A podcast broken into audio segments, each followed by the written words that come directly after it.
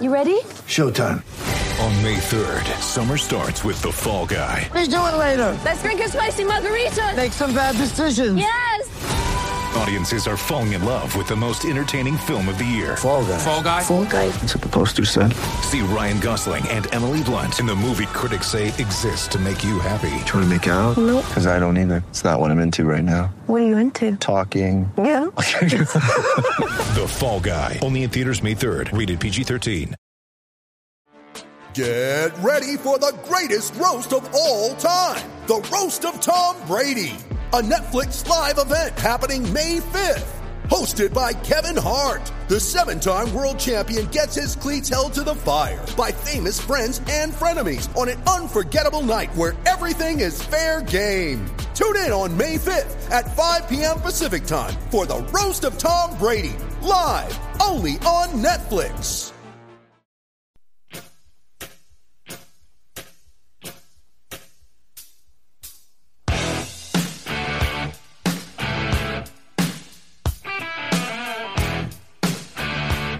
Welcome in episode 38 of the Three Honest Sports Podcast. My name is Dan Kurtz, and I'm joined by my co-host, the man, the myth, and always the legend, Aaron Riley.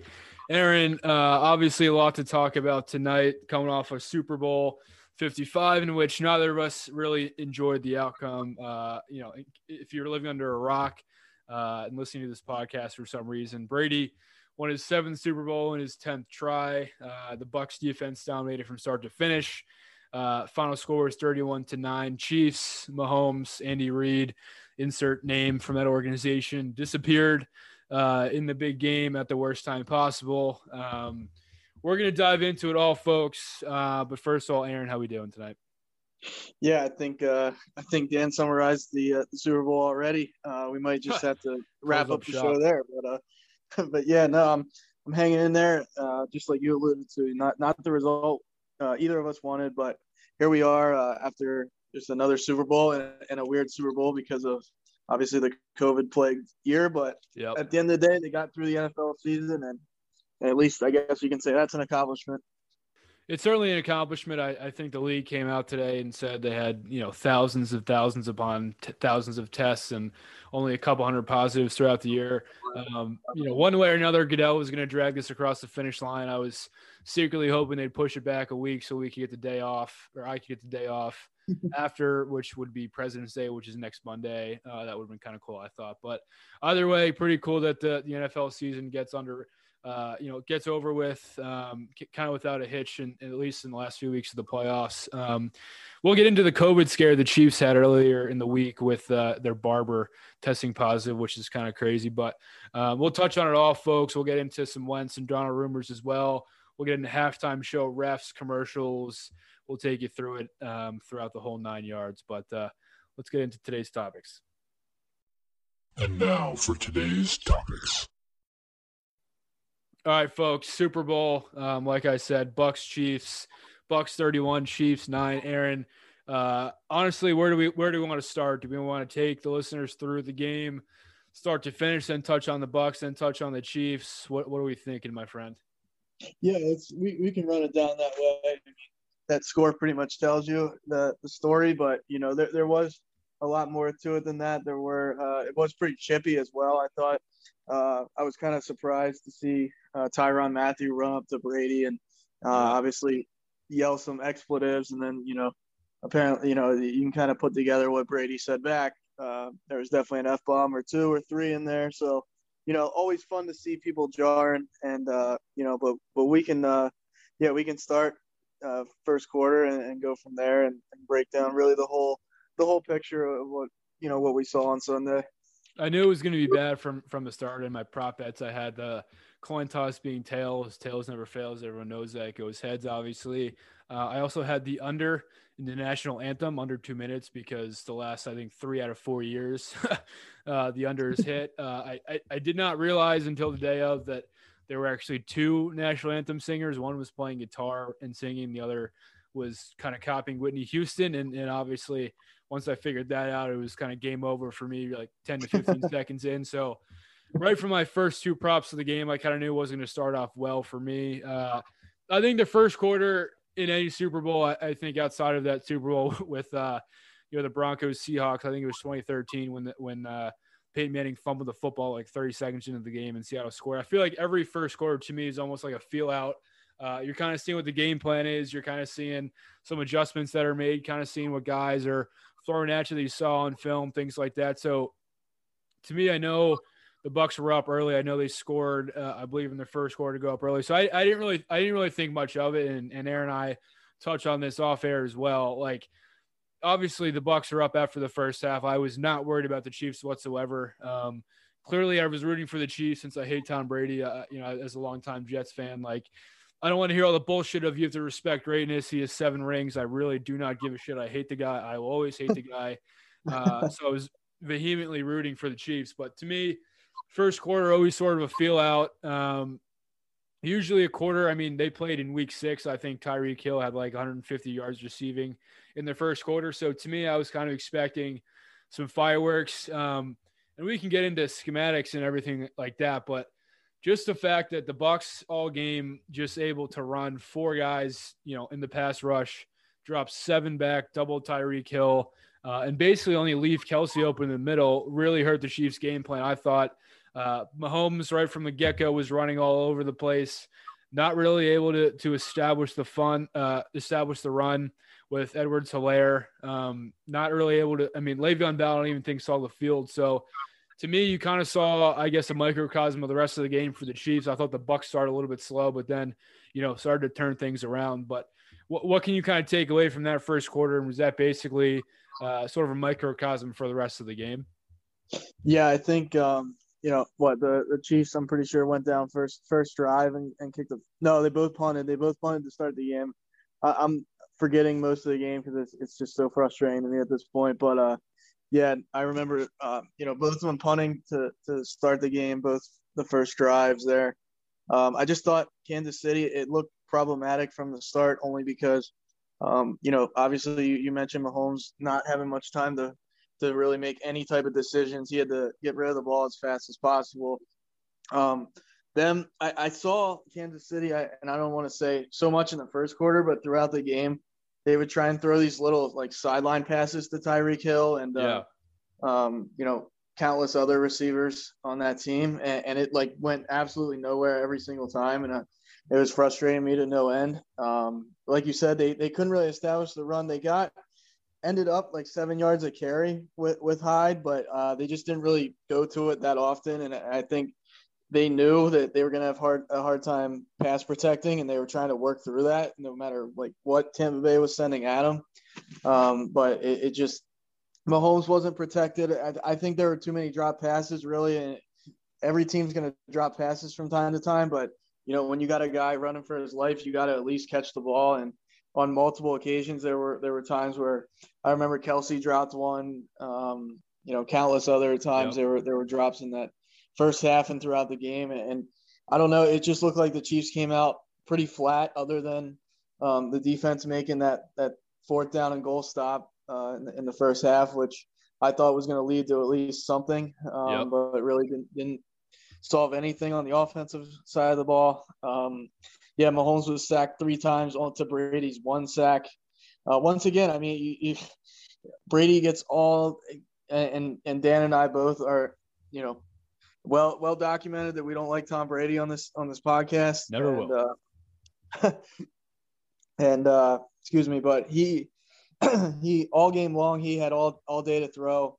Um, Kansas City, like I said, only really knocked him down that for that one sack. They got in his face a little bit, but not even enough to throw him off off kilter there. And and you know it, it's hard to defend uh, Leonard Fournette all game long at least on Tampa Bay, maybe not on Jacksonville, but somehow he has found a spark and, you know, has now turned himself into Jerome Bettis for whatever reason. But uh, they were running the ball at will. Um, you know, Kansas City, one, one of the things we'll get into as well, I know, is the penalties were atrocious. And I, I think the refs get into it. really get into it, my friend.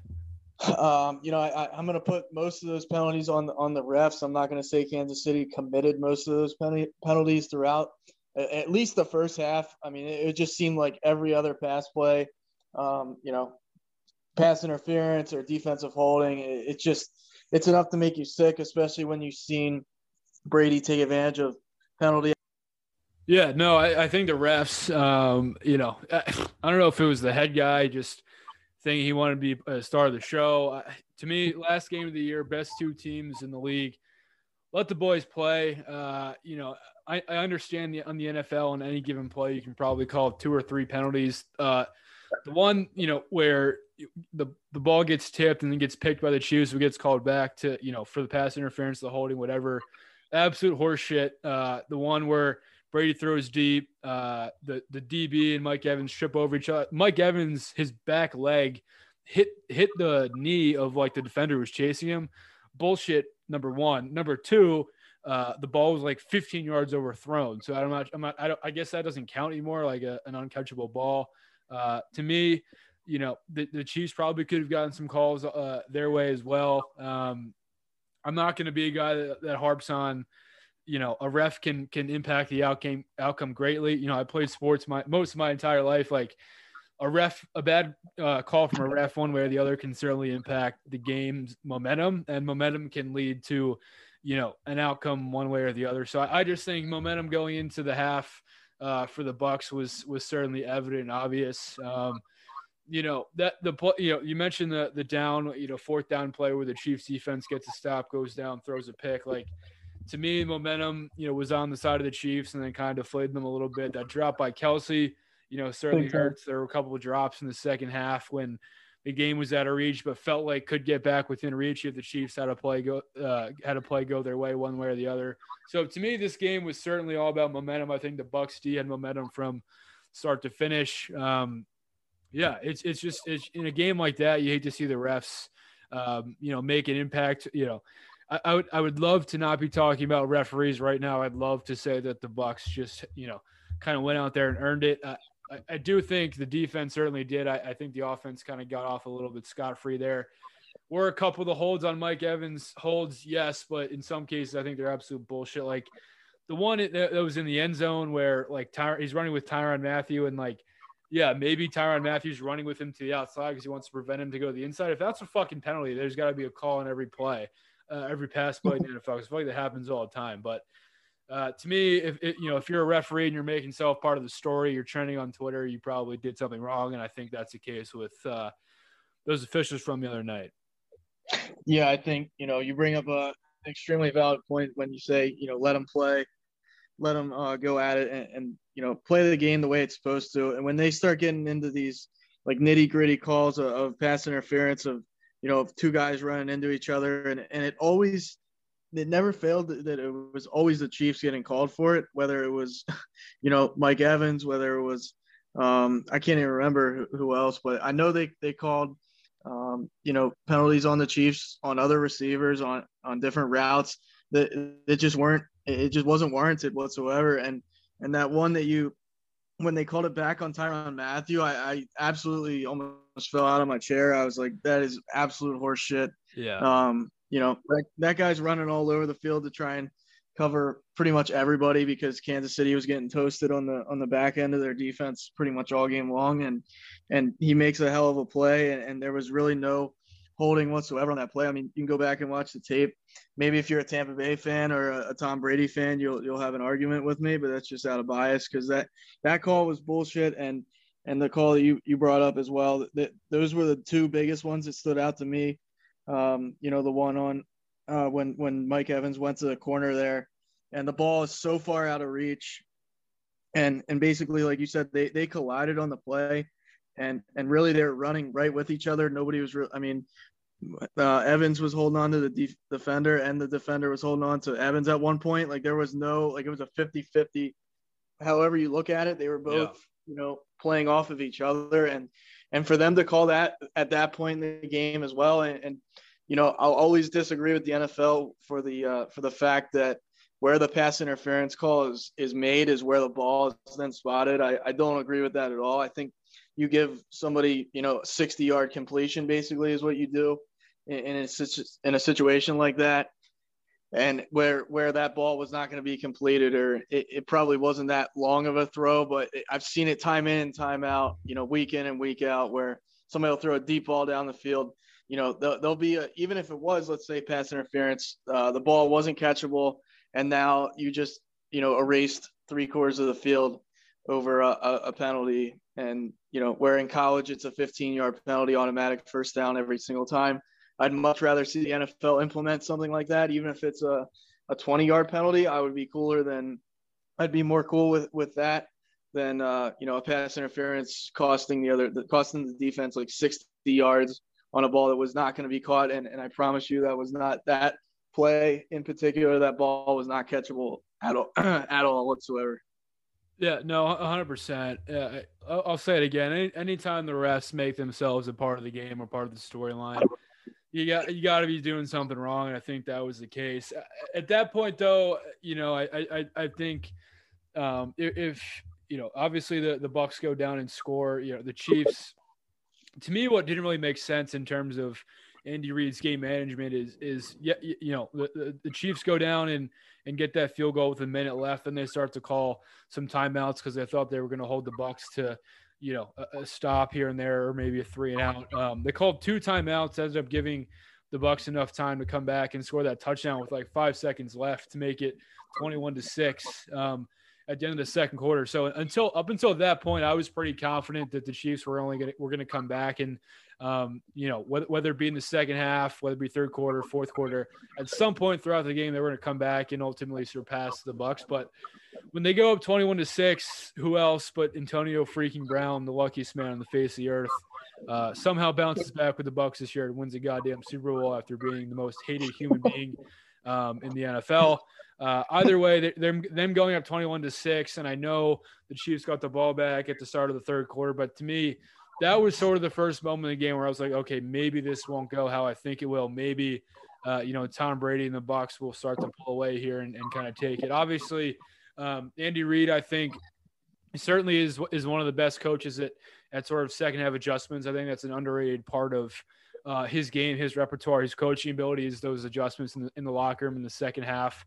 Um, so I, I, thought they were to, you know, I fully expected them to come out, make some adjustments in the game plan, um, help out the offensive line a little more, maybe establish the run, uh, move the ball, move the clock a little bit, and come out and get a quick touchdown. That didn't happen. They ended up settling for a field goal to make it 21 9. But um, just kind of take me through your thoughts as well, I guess, going into that you know, going into halftime, end of the second quarter, there obviously with with Brown getting a last minute touchdown. What were your kind of thoughts at you know for for uh, throughout the course of the game flow at that point? Yeah, I thought you know obviously Kansas City only kicking the two field goals in the first half, and I think um, you know obviously uh, Tampa Bay coming down scoring that last touchdown, it was it was a huge momentum shift and a huge uh, you know dampener to to Kansas City. I think you know coming out of the half, I, I was I'm never of the mindset to take the ball at half. Uh, I always want to get the ball and just go down the field and score and set the tone. Um, I wasn't extremely disappointed that, that uh, Kansas City did that only because they have the offense that they do. Um, so I was thinking, you know, even if they defer and and the, the uh, Tampa Bay gets the ball, you know, they'll come out of the, the second half and, and, you know run get down the field and, and punch it in for seven. Um, obviously, did not happen. Uh, not even close. They didn't score a touchdown all game. So I mean, I, I look at it um, that that drive was huge, and, and I there's the same thing. Uh, you know, Dan and I were texting back and forth uh, quite a bit during the game, and you know, for them to call those timeouts there, I, I was just in my head. I'm like, do not give Brady even a slight chance to get this ball in the end zone before half, especially the way Kansas City's offense was playing. You just gotta just don't worry about getting the ball back. You're gonna get it back after the half. Just pump the brakes at least hold them to a field goal. I think that would have, at least for the psyche of, of Kansas City, would have helped going into the half. But obviously, you know, all the penalties, all the frustration going into to halftime was just entirely too much for Kansas City to, to handle. And it just, it was such a momentum kill, really, the, the entire game for, for Kansas City. They just never really got on track on offense, whether you, you blame the offensive line, you blame Mahomes. I mean, I, I think obviously I, I would put a lot of it on the offensive line and you know Tampa Bay schemed up a very good game on defense but um, yeah that that the decision to call timeouts before the half almost took me back to the the Andy Reid days in Philly when there would be just dumbass mistakes just yeah maybe better than Dougie P but uh you know that, that's that's debatable he got us a ring but then you got know you the, got you the jewelry Yeah, just every almost every other year was painful, but you know, you, you take what you can get. But I don't know, man. It, it just it really it was like Kansas City. Not I, I'm not gonna say Tampa Bay wanted it more. I just think Kansas City, whether you blame the refs or, or just blame the team itself, but they just continued to shoot themselves in the foot.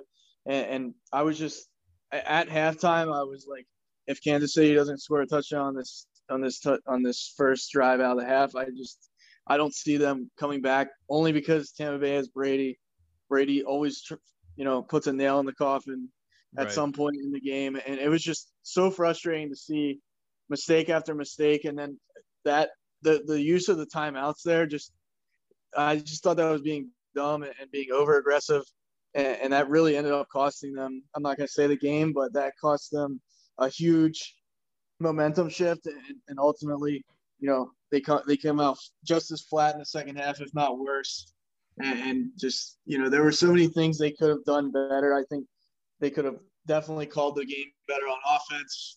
In the fact that they knew Mahomes didn't have any time to throw, and they're running, they're trying to run like pretty pretty long routes and, and pretty extended time routes as far as like you know I was watching Tyreek Hill he's running to the sidelines like but it's a pretty far route it's not just a quick and then when they do decide to run a, a quick pass play, it was like these little like to the sideline, almost like a screen, but it wasn't. It was a little. So many screens, dude. So many. and I'm just thinking, like, dude, that Kansas City or not Kansas City, Tampa Bay is all over the field. Um, I'll say, I, I think it's Devin White, number 45 on Tampa Bay. That guy yeah. was all over the field all night long. Nasty. It seemed like every. I'll give him credit. You know where credit's due. I'll, I'll give it. Um, I think he had like 11 tackles. Um, you know, LS, former LSU player. So, you know, just another guy from the SEC showing up in, in the big games and, and in the Super Bowl. Um, yeah, just it's just extremely frustrating. I mean, the Chiefs were three of 13 on, on third down. When do you ever see that? Um, pretty much not all regular season long. And then Tampa was four of 12 on third down, which is kind of surprising, but um, you know, it, it's just there was way too many things being thrown uh, the Chiefs' way that they could not swallow and they could not handle, and they they couldn't cover Gronk, they couldn't defend Fournette, and the most of the time they'll be able to get over those things uh, just because you have Mahomes, but um, absolutely no offensive line all, all night long, no no line at all. That was a fantastic breakdown from the legend Aaron Riley. Uh, yeah, I can't really imagine a worse 20 minutes in life than seeing Antonio Brown score a touchdown to go down 21-6 and having to listen to the Weeknd for the next 25 minutes while you're trying to figure out how to win a football game in the locker room. Uh, if you're if you're Kansas City, but yeah, you know, after they scored that field goal, you know, I think it was with like 10 minutes left in the third quarter, they didn't get the touchdown. Then you know, three minutes later, four minutes later, Tampa goes down. Fournette has that 30 yard run for a score. At that point, I, I think I was pretty deflated. I was like, you, you know, everything, my worst nightmare, my worst fear were coming to light, uh, coming to fruition. Obviously, at that point, a, a 28 to 9 lead's pretty insurmountable in, in, in the Super Bowl, unless you're, you know, Brady playing the Atlanta Falcons in, you know, you know, coming back from 28 to 3. It's a different conversation. But, um, yeah, 28 to 9. And, and then, you know, Tampa Bay chips in another field goal at the end of the third quarter to make it 31 to 9. Um, at that point, the first, the fourth quarter was just really solemn for me. It was just staring at, staring into the abyss, staring into the darkness, realizing this guy was going to get a fucking seventh Super Bowl. Um, really not happy about it, as you guys can tell. Sunday was my birthday, as I told you guys two weeks ago. Uh, so we did win on my birthday to to just twist that knife a little bit further. Uh, not going to go too much too far into the rest of the game. I do want to touch on some post game stuff. Um, Aaron did a great breakdown, so I'm not going to beat a dead horse. But Brady really didn't do too much in the second half. Didn't have to. I thought they, you know, Fournette was fantastic. Um, to get guys like him off the scrap heap, to get a Gronk off the scrap heap. Um, it, it, almost reminds you of the NBA, you know, with Kevin Durant, with LeBron James and those super teams. You get the Richard Jefferson, you get the David West of the world trying to ring chase, um, trying to go out on top. You know, you get the John Elways of the world trying to go out on top. So to me, I'm not too I'm not too too big of a fan of of that mentality. I know, you know, it's free agency, it's a free market, it's America, it's a free country. You can go to whatever team is going to cut you the check. Um, you know, as long as they have the cap space, it definitely makes sense. But Yeah, I think I think that team would have been stacked without Brady, without Gronk, without Fournette, without all those other guys that signed those one year deals. And just to bring those four or five key veterans into your locker room obviously puts you over the top. Credit credit to the defense. Todd Bowles, former Jets coach. I have no idea why people are saying he should get another kick at the can in terms of a head coaching job. I'll say it. I say it. I say it a million times. I'll say it again. He's a good coordinator. Uh, there are plenty of good coordinators, whether they be offensive or defensive, out there in the NFL. But uh, there's so much more that goes into being a head coach, and I just think that he's better off being a defensive coordinator and you know riding Tom Brady's offense to to, to victory, even though that wasn't the case on Sunday. But uh, yeah, in terms of in terms of MVP, I, I think you know as soon as they go up 31 to nine, there's probably no doubt in my mind that Brady gets the MVP. I don't think he was too deserving. Um, was there anyone else that stood out to you, Aaron, that that might have been more deserving candidate to get the MVP? Yeah, I think uh, you know if I just and, and, you know the stat line's probably not going to show it, but I just think the impact that Fournette had on the game, as far as just moving the chains consistently. Obviously, you know Dan and I know this. Most, most people, I'm sure that listening to this podcast know that if you can run the ball effectively, nine times out of ten, if you don't have a, a piece of you know a dumpster back there as, as a quarterback, you can uh, you know run the ball effectively and then, and then set up the pass effectively. So I thought just the impact that Fournette had on on offense. Um, you know, Dan Dan alluded to a, a, good point as well that you could really give it to the defense, the entire defense, obviously all night long, shut down Mahomes. Um, you know, I, I'm I'm of the the mindset that you could have put you know pretty much any quarterback on the Buccaneers and give them Gronk, give them Mike Evans, give them uh, you know 11 penalties for what two you know 120 yards. Um, give know, him Kirk Cousins. I yeah, I think Kirk Cousins, you know, he, I think Kirk Cousins could have done it. I think you know maybe Jay Cutler could have won that game. You know, I, I just the Chiefs put up nine. Peyton Manning points. today could have won that game. Payne, Brett, I'm taking Brett Favre seven days out of seven to win that game. But uh, yeah, all, I mean, all, all jokes aside, but I, in all seriousness, at the same time, like I look at that game, like I, I don't. Yeah, Brady, you know, completed passes, scored touchdowns. Don't get me wrong. Um, you know, 21 for 29, but only 200 yards. Obviously, the three TDs on the day, but um, just everything was going in their favor. And and really, if you if you can just throw a five or six yard pass, you can throw to Gronk and, and accumulate 100 yards almost. It seems like so. I, I don't know. Obviously, they, they gave it to Brady. It was it was almost like uh, a almost seems like the NFL and, and even the NBA at times. The, those two leagues love the the storyline so much that it, it's like it's the greatest thing on earth that that Brady won another ring. It you know he's the the best of all time. It it cements his legacy as you know the greatest player to probably ever play. It's just it goes into you know such a such a big spotlight for the NFL and such a you know a guy that is basically worshipped like Jesus that they were going to give it to him and and just it was inevitable uh, just it's just such a shame that you know if the Chiefs would have lost that game and, and it was a you know 40 to 39, I probably wouldn't be so upset. But it just everything played into Tampa Bay's favor, and and even on defense, even on all you know all all sides of the ball, it was just Tampa Bay all night long, and it, it was one of the harder Super Bowls in, in recent memory I, have had to watch. I think the uh, the Rams Patriots Super Bowl was probably the worst Super Bowl I've ever watched, but absolutely this is, uh, this is up there you know, up there. even even uh, the Eagles losing to the Patriots, that, that game was a nail biter till till the interception that uh, McNabb threw. So uh, just just you know, such a shame, and and you know, it was just Tampa Bay's night, and, and Kansas City could not figure you know really anything out. The Super Bowl is an event, man. I think, I think the last time you won is is for one team to dominate. I, you know, I feel like it's Super Bowls back in the '90s and '80s. I think a lot of the times there was a clear cut, you know, favorite. There was a clear cut front runner over over the, the, the competition there. I think the last 10 to 15 years proved that both conferences are relatively even. Obviously, you have your outlier years. You know, Seattle against Denver, you know, comes to mind from a few years ago. Um, there's some other ones out there as as well. I, I think especially when a when a guy wins that you don't want to win and wins in dominating fashion is certainly a letdown. But you know, it's a Super Bowl. You know, still going to tune in every year, no matter who's in who's in the big game. Um, in terms of where we go from here and, and where you know the Bucks go from here, where the where the Chiefs go from here, uh, Brady said he's obviously coming back. Um, I know they got to play some cap gymnastics to to bring some of these guys back. I know Godwin's a free agent, um, so whether, whether they decide to franchise him or sign him to a deal, that'll impact some of the other roster decisions.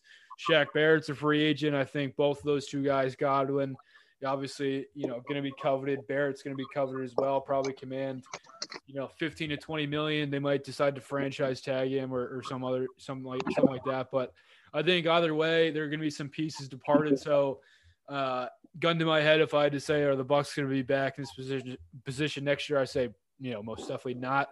Uh, the Chiefs, on the other hand, I think as long as you have Mahomes, as long as you have Andy Reid, uh, I think you're going to be back. I, would have to bet my life and bet the farm that they're probably going to draft an offensive lineman in the first or second round. Uh, that's probably a safe bet. Looking back on it, they probably should have this past year. I know um, Edwards-Helaire has been pretty good for them all season, but really, uh, to me, Andy Reid is so good at scheming up plays and, and playing to his player's strength, where he can basically put in any running back um, in that lineup, and they're probably going to succeed in some some shape or form.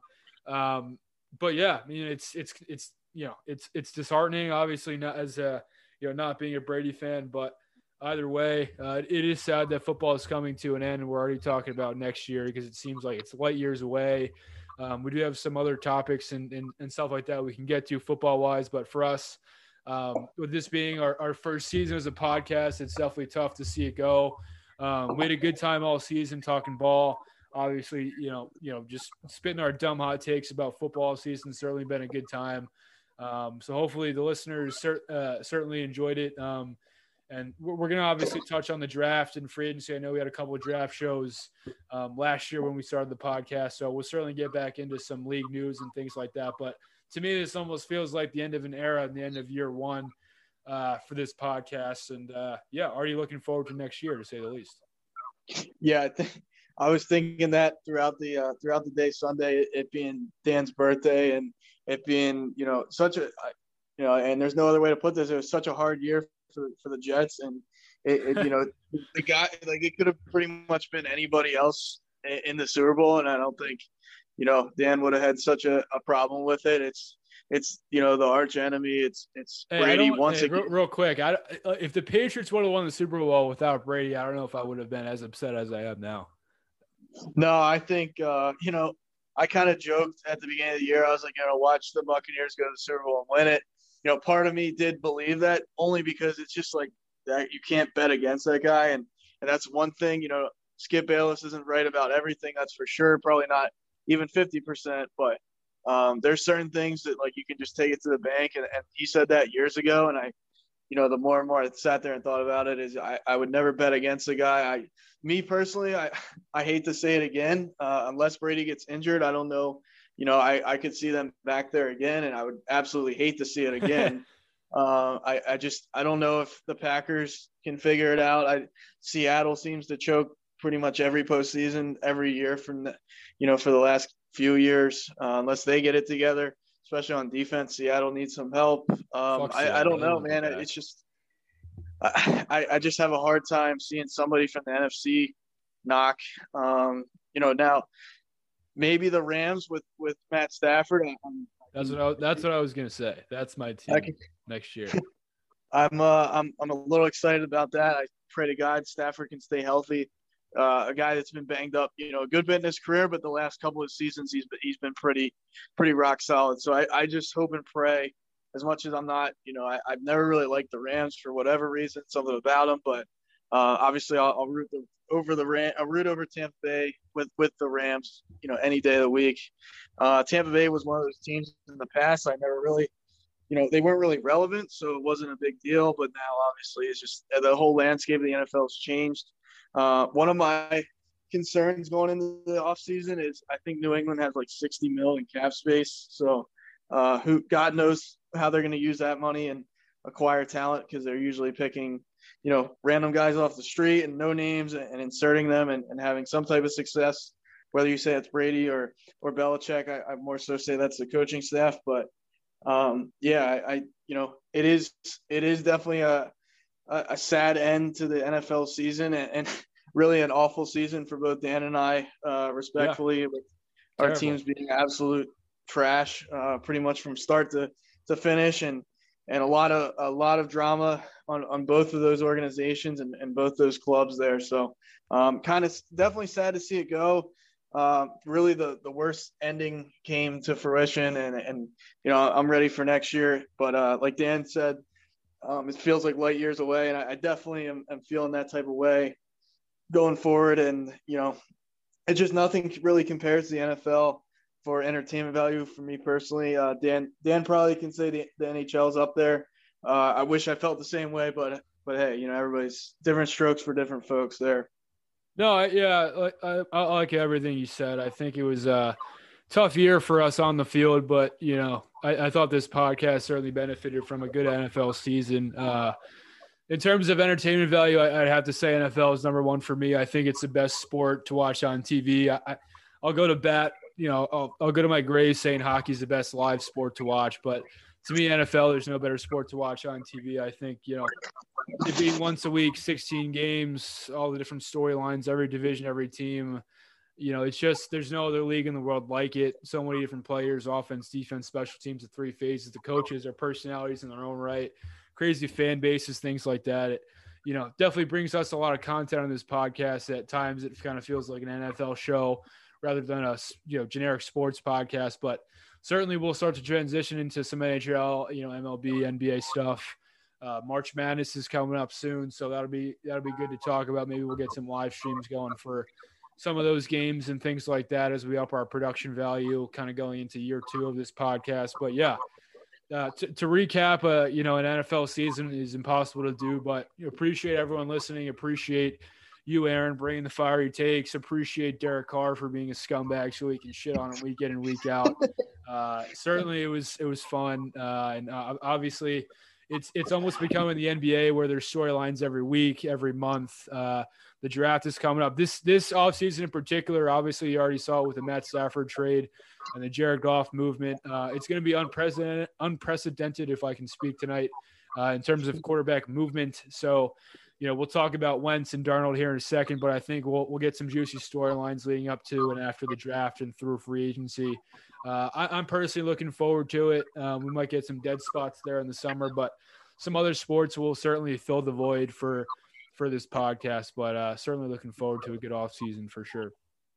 Yeah, I think you know not only not only Wentz and, and Darnold, you know, probably going different places, but uh, you know, you Deshaun Watson obviously wants out of Houston. It seems like anybody, any athlete that goes to Houston doesn't want to be there. Um, I guess excluding the Astros, but they just cheat anyway. So, um, yeah, I, I think uh, you know you bring up a great point. I I, I hope all these I, for for entertainment value sake, I hope Rodgers leaves Green Bay. I hope Deshaun Watson leaves Houston. I hope Wentz goes somewhere, and I hope Darnold goes. I, I just want to see Give us all the chaos, folks.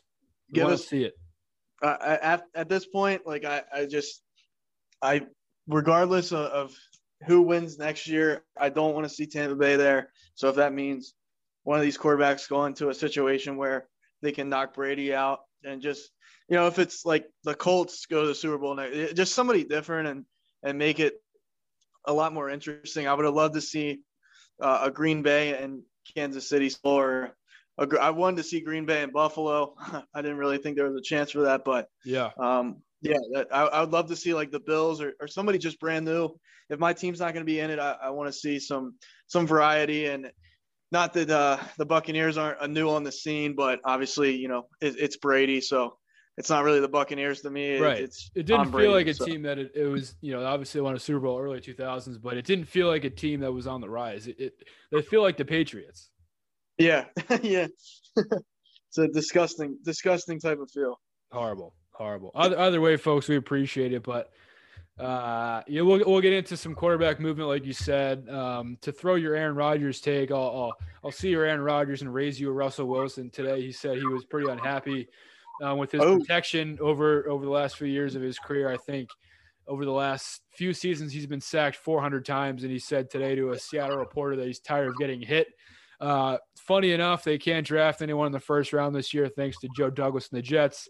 They can't draft anybody in the first round next year thanks to Joe Douglas and the Jets. So not really sure where that help is coming from. Maybe he's out in Seattle. That'd be fantastic for me because our draft our draft pick value next year skyrockets. Um, I think he'll stay. I, I just wanted to chip that in because we were talking about Aaron Rodgers and Deshaun Watson. But let's get into Carson Wentz here. Uh, over the weekend, it was kind of slipped under the radar, slipped under the mat. Um, that Carson Wentz uh, and the Eagles were close to dealing him. Um, didn't really name names in terms of teams on the other end of that transaction.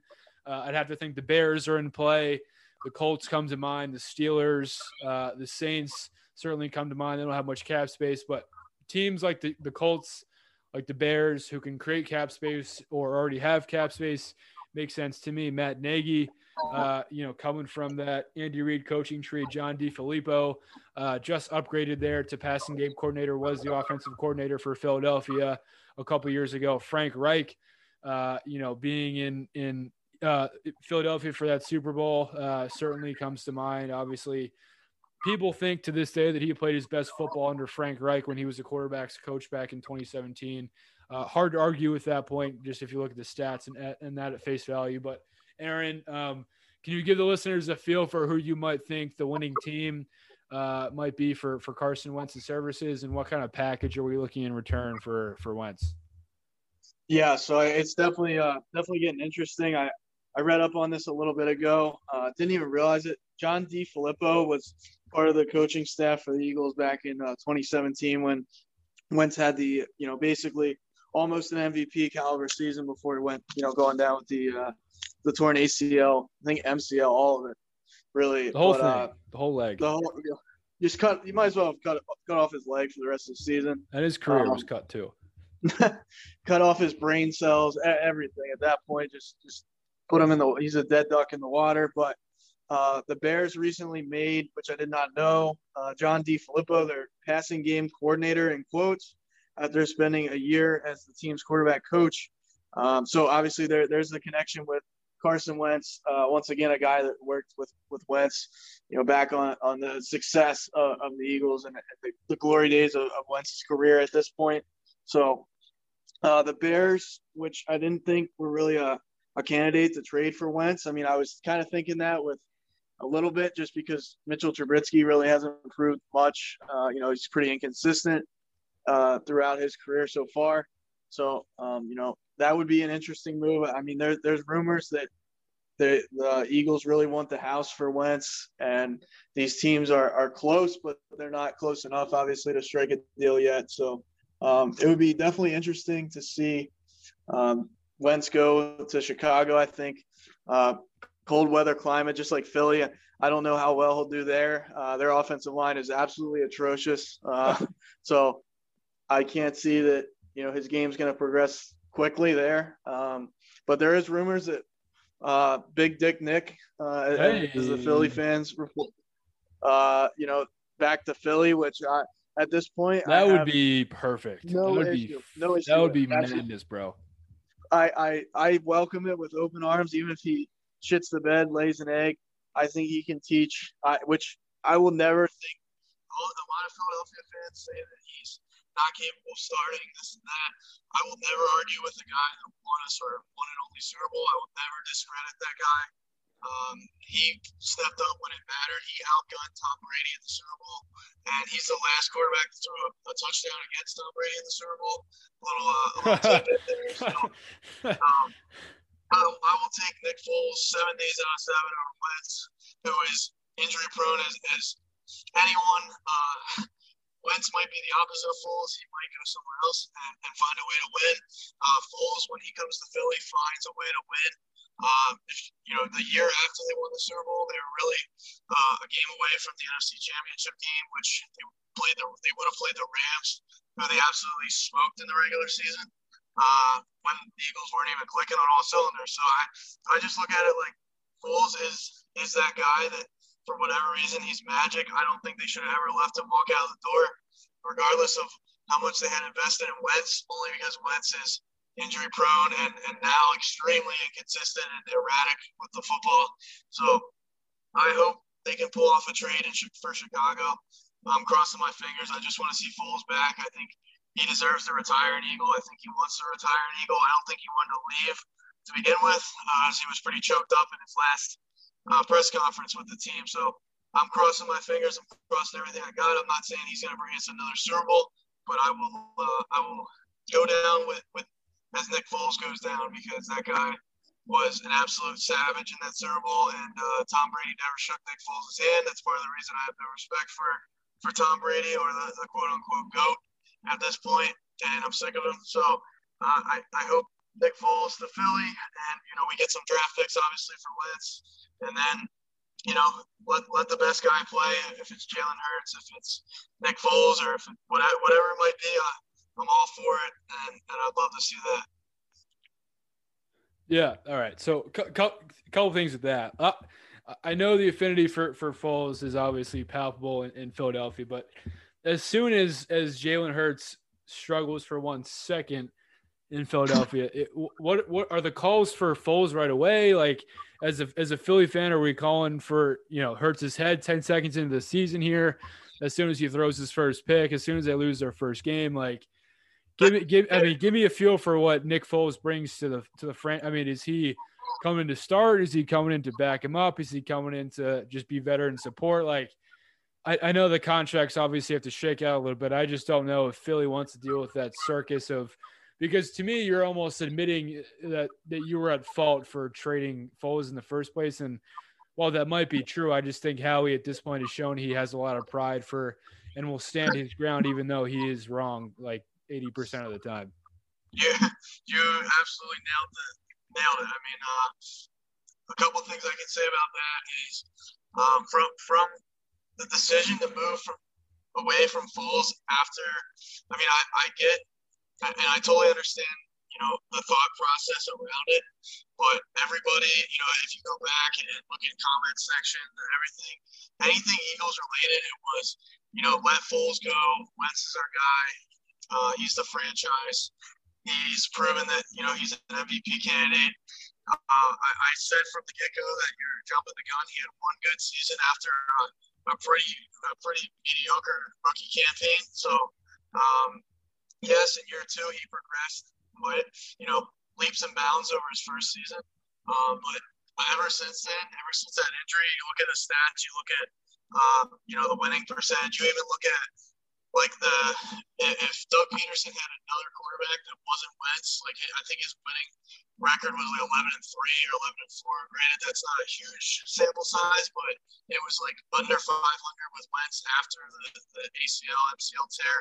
I think Wentz's uh, you know mental stability in, in the NFL is kind of wavering at this point. I think you know obviously there there might be some anxiety related to you know getting injured again. I think he's just he's thinking too much. He's he's just not not the same guy, and I think you know he needs to change the scenery at least to get back on, on track if he's going to get back on track. Um, but if, if I'm the Eagles, I I definitely I, I don't care if I got to swallow my pride. If I'm Howie Roseman, I, am just trying to get a couple good draft picks. Uh, I would love to see him pick up some type of defensive player, uh, whether it be a corner or linebacker, anything on defense that, that Chicago can give us. Um, and, and draft picks and Foles, and, and I'm just having them come in. And, and I honestly think if, if not that Foles is the best regular season quarterback, I think you start with with Jalen Hurts. Um, possibly, I, I, am so split on it just because I, I have so much respect for Foles, and he's an NFL veteran too. So if you sit down Jalen Hurts and let him learn behind another guy, I think that doesn't hurt. So either way, they would want to go with that. But I swear to God, if I ran the team, the second that team makes the playoffs, I'm putting Foles in in that fucking lineup. We, you know, whether it be a wild card game, whether it be a divisional playoff game, I'm putting Foles in because that guy is absolute clutch in the playoffs, and I'm just I'm taking my chances. And you know, you bring up the point that Howie Roseman is very prideful GM. I think that has cost him so many, so many. This you know, cost him so many good players, cost him so many decisions that that should have went the other way. And if if they don't get enough in return for Wentz, then the fact that he's not fired already is a joke. But that's an absolute atrocity. Bro, they they should be giving teams their first round pick to get rid of that contract. I don't know if they're going to get much in return for him. I wouldn't mind if they come away with this without it. No, and now he knows he's on the waiver or on the waiver wire. He's on the, the trade block, but you know, if, if they come away and they don't move him, that's only going to show more inept by the by this organization, by this uh, probably the worst GM. It might be in pro sports. I'll, I'll go as far as to say that he Damn. at, at drafting, whether it be MLB, NHL, NBA, any of them, he's the worst at drafting players. I don't care who it is. You think he's the worst? He's worse than um, the next GM. He's worse. He's any of them. He's worse than that. Um, so you know they need to pull this trade off. They need to get this contract off the books. They obviously made a mistake. I don't want to hear the excuses. And another thing with the with the Philadelphia fans that I have an extreme problem with is how much shit Jalen Hurts got last season towards the end of the year. How they were saying it's not obviously it's not just Wentz. It's you know the Hurts was struggling too. They have no offensive line, so to not give that kid any credit for coming in and, and bringing a spark plug to that team that was absolutely yeah. horrible all season with Wentz and so many games that we could barely score 10 points with Wentz in there to, to call out Jalen Hurts for not, you know, lighting the world on fire every game with horrible receiving core, uh, no offensive line, barely a running game when because they never run the ball. If they would actually decide to run the ball, it'd probably be decent. But um, yeah, that, that there's so many things that, that Philadelphia fans contradict themselves with, and especially on on pages that I seem to follow that you know it was it was never Wentz's fault. It, it's like they, they pick a guy and they, they stand by the majority of the fan base stands by it no matter what. They could have went 0 and 16 and they would have said don't play Hurts, which makes no sense. Like you gotta you gotta be logical at some point, and it's it's a league of, of you know you see Tom Brady leave a team, take a team to the Super Bowl. Like I'm not I'm not sitting here waiting three or four years of Wentz struggling to say, all right, I think we should move on now. Like it, it's time to move on. It's time to, to make a move and point and, and to get that contract off the books would be an absolute blessing. Yeah, no, I think I think it's certainly a, a blessing for you if they do get that contract of the books. I just don't know if a Foles makes sense for for for him to come back. Like yes, I know he won your Super Bowl, but what has he done the past two years? Like that was three years ago. He won that Super Bowl. He's a couple years older. Uh, I think he comes with a significant cap hit. Uh, to me, if if you're gonna have a, a backup quarterback like for Hurts, uh, it probably not the right message to send to a guy like he just had a crazy rookie year where a you know he was almost ran out of town because you know the fans, including yourself and, my, and myself, didn't want him to get drafted, and b to bring back a guy that won you a Super Bowl and is probably going to get praised, you know, anytime he comes back to the city of Philadelphia, like would be kind of tough. And almost to me, it would seem like he's looking over my my shoulder if I was Hurts. But you know, Howie has uh, Howie will obviously get the best deal for the team, and if that best deal includes, you know, Nick Foles coming back in return because Chicago doesn't want him anymore, then you know, so be it. Whatever they decide to do with Foles at that point is whatever they decide to do with him. I, I, I guess I have to think if Hurts was mentally tough enough to survive this season as his backup uh, to Wentz and kind of going through a crazy quarterback situation, then you know maybe you know he can handle Foles kind of backing him up. But I just think there are better options out there and cheap, certainly cheaper options out there for you know Hurts to to you know to kind of pick his Hurts back up. But yeah, it'll it'll be fascinating. I think he does get dealt probably before our next podcast. Hopefully next week we can kind of break down a Wentz deal. Um, in terms of the, the Jet side of things, I think um, Joe Douglas and the Jets front office are kind of being patient and waiting to see uh, what the Wentz deal is going to turn out to be before trading Darnold. They've kind of said to teams that have reached out, you know, we're kind of standing pat. We're uh, kind of seeing how everything shakes out. Uh, I, I, think the Washington football team is one to kind of monitor with this situation. Obviously, they're not going to go ahead and trade within the division and get Wentz. But I think Darnold to to WFT kind of makes sense. I think he makes sense to the Colts or Bears, uh, kind of whichever one loses out on Wentz. Uh, but yeah, I think you know it's kind of crazy that uh, our you know both our teams' quarterback situations are kind of tied together. I think the Jets are just kind of waiting, like I said, to see how this whole Carson Wentz situation shakes out before they really make a move. Uh, which to me, I, I think at that point there's really no debate on whether you bring back Sam or not. If you're if you're thinking about trading him, you're probably going to end up trading him at some point in the offseason. And then, you know, taking a quarterback at the number two pick, I think, you know, I've said it many times. Going into next year with with Sam as your quarterback is is playing with house money, rolling the dice, whatever you want to say. Uh, chances are you're not going to be picking as high as number two next year, and to be honest, next year's quarterback class won't be as strong as this year. So take Fields, take Wilson, take whoever you want at number two, and and and kind of move on. Unless obviously you can get a Deshaun Watson, and maybe you can. Maybe Darnold gets a two. Maybe he gets a late one for you. You package that with some other picks, you get Deshaun Watson, and you know, you know, you kind of turn your head, and and your franchise is kind of revitalized. But yeah, it's, it's fun. It's pretty funny to me that that our our franchises quarterback situations are kind of tied together for once. Yeah, I think no, certainly is, and I think if I'm the Jets and I can get, um, you know, if I get rid of Darnold in a second round, it, even a, I mean, I know they, they picked number two this year, but I mean, if you can go out and get Deshaun Watson, I think that that would be absolutely massive. Uh, just in in the weight that that could transform your franchise. I'm not going to say overnight, but that's a guy that's established in this league. I think, um, you know, just he's a mobile quarterback. He's a guy that you know, if you remember just a couple years ago, he put uh, over like almost, you know, maybe 24, eh, maybe 30 points on the Chiefs. Uh, when he, I know he, he lost to to the Chiefs that year in the in the playoffs a few years back, but uh, just a guy that he can absolutely ball and, and he can he can bring such a, a dimension to the Jets that they don't they don't have as far as a quarterback that can run, a quarterback that can not that Darnold, you know, it might not be the best analogy, but you know, you get what I mean. I mean, yeah, yeah Deshaun yeah. Watson is a, a, freak athlete. I would say he top he's five guy quarterback been, easily. Yeah, I think he, he's on a he's on a team that's obviously just imploding from from within. Um, they get rid of Bill O'Brien, uh, the new coach. You know, wants to keep Deshaun Watson. I don't think he's happy there. I think he wants to be elsewhere. I, I think he even came out and said he'd rather be a Jet than a Dolphin. So I'm taking a guy that wants to play for me, a guy that you know had enormous college success, he's had some NFL success even on a on a shit team on a organization that can't seem to figure out much of anything. So I, I definitely take my chances, try and get Deshaun Watson if I'm the the Jets, only because those guys don't become available very often. I mean, you saw what you saw what Kirk Cousins got just a couple years ago, just because he hit the market at the right time.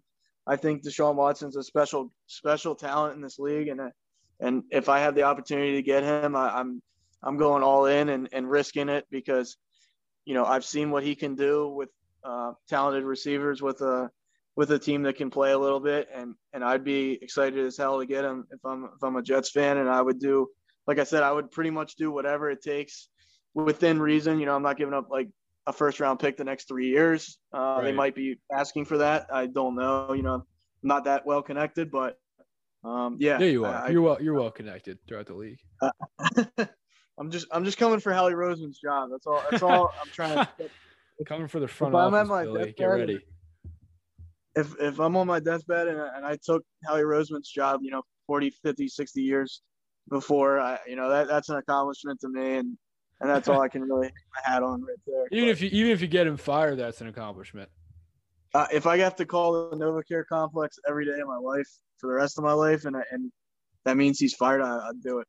I'll do it in a heartbeat every day. That guy, talk about your job security. That guy's uh, got I, the most job security, uh, you know, this side of the Mississippi. Hey, I'm not, I'm not trying to, uh, you know, bash on any anybody's religion, but from what I understand, I think Jeffrey Lurie is is Jewish, and I think Howie Roseman is Jewish. I'm not saying that. Interesting. That I'm not saying that's the only reason he has a job still, but. Well, you're not saying um, it's not. I'm not saying it's not because you saw you saw Doug Pederson get run out of this town, you know, just a few years after winning the Super Bowl. Um, and they kept Andy Reid for, you know, God knows how long with no Super Bowl. But somehow Howie Roseman pretty hey, did much. We, did we um, talk about the Eagles coach, the new coach's press conference yet? I don't think we did. We, we certainly can. We certainly can. I, I got all night. How, uh, I mean, if, for, for those of you who didn't hear it, I'm going to try to play a clip now. Next thing that's very important to me is that we build a smart football team that we have a smart football team here. And I know we have the, the people in place to do that. The first part of that, the first part of being smart is knowing what to do. We're going to we're going to know we're going to have systems in place that are easier to learn. All right, complicated to the defense or offense that they're going against or the special teams group they're going against, but easy for us to learn. Because when we can put that, because we when we can learn our system and we can get good at our system, then our talent can take over. Less thinking equals talent take over, but we need to have systems in place, and we will have systems in place to do so. Uh, I got to make a note to remind myself to do that because I'll fucking forget. Uh, but what a, I mean, basically, re- it, you know, you remember when Tiger Woods had that whole speech after his like sex scandal when he was re- he was looking down and reading from a paper like behind the podium, his mom's in the crowd. Like, do you remember that? Like 2009, 2010. That I I don't know which one was more painful, but that is I'm so glad you brought that up. That was one of the best. That's one of the best like most from best. I mean, one of the most awkward and most painful things I've ever had to watch. I'll so, say that. So to, to me, this this Sirianni press conference, obviously, he's not talking about cheating on his wife and crashing his car and getting a DUI and things like that. But uh, re- legitimately reads from a sheet, reads the same sentence like three times in a row. Uh, you know, if it's fine if you're nervous, I understand that you're talking to a franchise for, for the first time. You know, you're a relatively young guy. It's a new city. It's a big responsibility. There's only 32 coaches in the world who are head coaches of football teams. But to me, buddy, like I don't know if, if you know Jeffrey Lurie, Howie, Howie Roseman, you know, didn't get that vibe. But if if you can't talk to the media, uh, I don't know if I trust you talking to my team in the locker room. And certainly, I'd probably shit my pants talking to the Philadelphia media. I know how cruel and, and harsh they can be, but buddy, like if that's your intro press conference when that's arguably the the I, I don't want to say happiest that fans are going to be, but maybe that's when they ho- they hold you in the highest regard until you obviously get on the field week one. Maybe you probably should rethink your decision to accept the head coaching position, but that's just my two. No, it's it's you can you can't defend uh Serini. Surat. Maybe it won't matter if I mispronounce his Sirianni. name. Sirianni, yeah, Italian guy. Sounds like Um, the but- Sy- Siragusa guy who used to be on the sidelines, and then he was in like Depends commercials and shit like that. Hey, I'm a I'm a big fan. Tony Siragusa, longtime Raven. Shout out to shout That out guy's to the man. So, yeah, no problem with that guy. But uh, I do have a problem with with Serini, Serrani, whatever it is. Um, you know, it just, I mean, I think that the one thing that stood out to me, I I kind of forget that press conference a little bit, but uh, you know, thinking back, the one the one thing he I, he kept saying, or he kept kind of like glazing over. He he would say like, you know, we're gonna make things difficult for other teams, but very simple for us. Or it, it was just like Yeah, he said it like three times much. in a row. It was weird.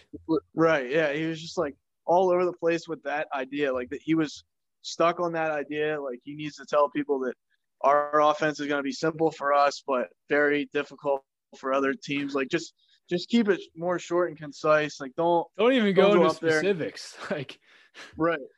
just say, hey man, we're gonna we're gonna put a competitive team on the field. We're gonna be tough to play against, and hopefully this team rally. But like, don't even like just give it one to two minutes and get out of there. Don't even go into detail. No, the the more you, especially with you know today's media and, and everything else, like the more you talk, the more you're gonna. Especially, you know, you bring up the Philadelphia news media, they're gonna twist your words. they're gonna yeah, always. they're gonna try and they're gonna try and put you in a position where you you say the wrong thing or sound stupid. And and to be frank, like he sounded pretty pretty stupid throughout that whole press conference. And, and he just I get it, like he's nervous. I I get nervous over a lot smaller things in my life, but at the same at the same time, just like you said, keep it short, keep it concise. Just go up there and say, you know, we're I'm gonna coach this team to the best of my ability to win games every week. I, would have been fine with that. It was it was just like dude, take a take a chill pill.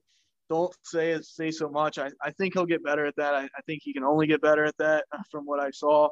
So, you know, I get it. I get the nervousness, but uh, one of the probably one of the worst press conference opening press conferences ever, and you know that doesn't really signify uh, so much confidence uh, going forward. But I just for some reason have my hopes high with with this uh, transition. I just will forever want Howie Roseman fired, and, and the day that happens is is the day I, I really start to feel better about this organization. But like like we said already, you know, he, he's invincible and he can make every every bad draft pick for the next 10 years and it feels like it doesn't matter at all. So I did I did hear that he's getting a little bit less responsibility when it comes to the draft, but who knows if that's even true because I know uh, Howie Roseman and him are like buddy buddy. So just a little insight. Hey, anytime we get insight on the podcast, you know I love it, Aaron. Um, yeah, man, that's a, that's a great show, listeners. Hopefully you enjoyed it. Uh, that brings this football season, the 2020 2021 football season to an end. Certainly a crazy year, obviously with COVID.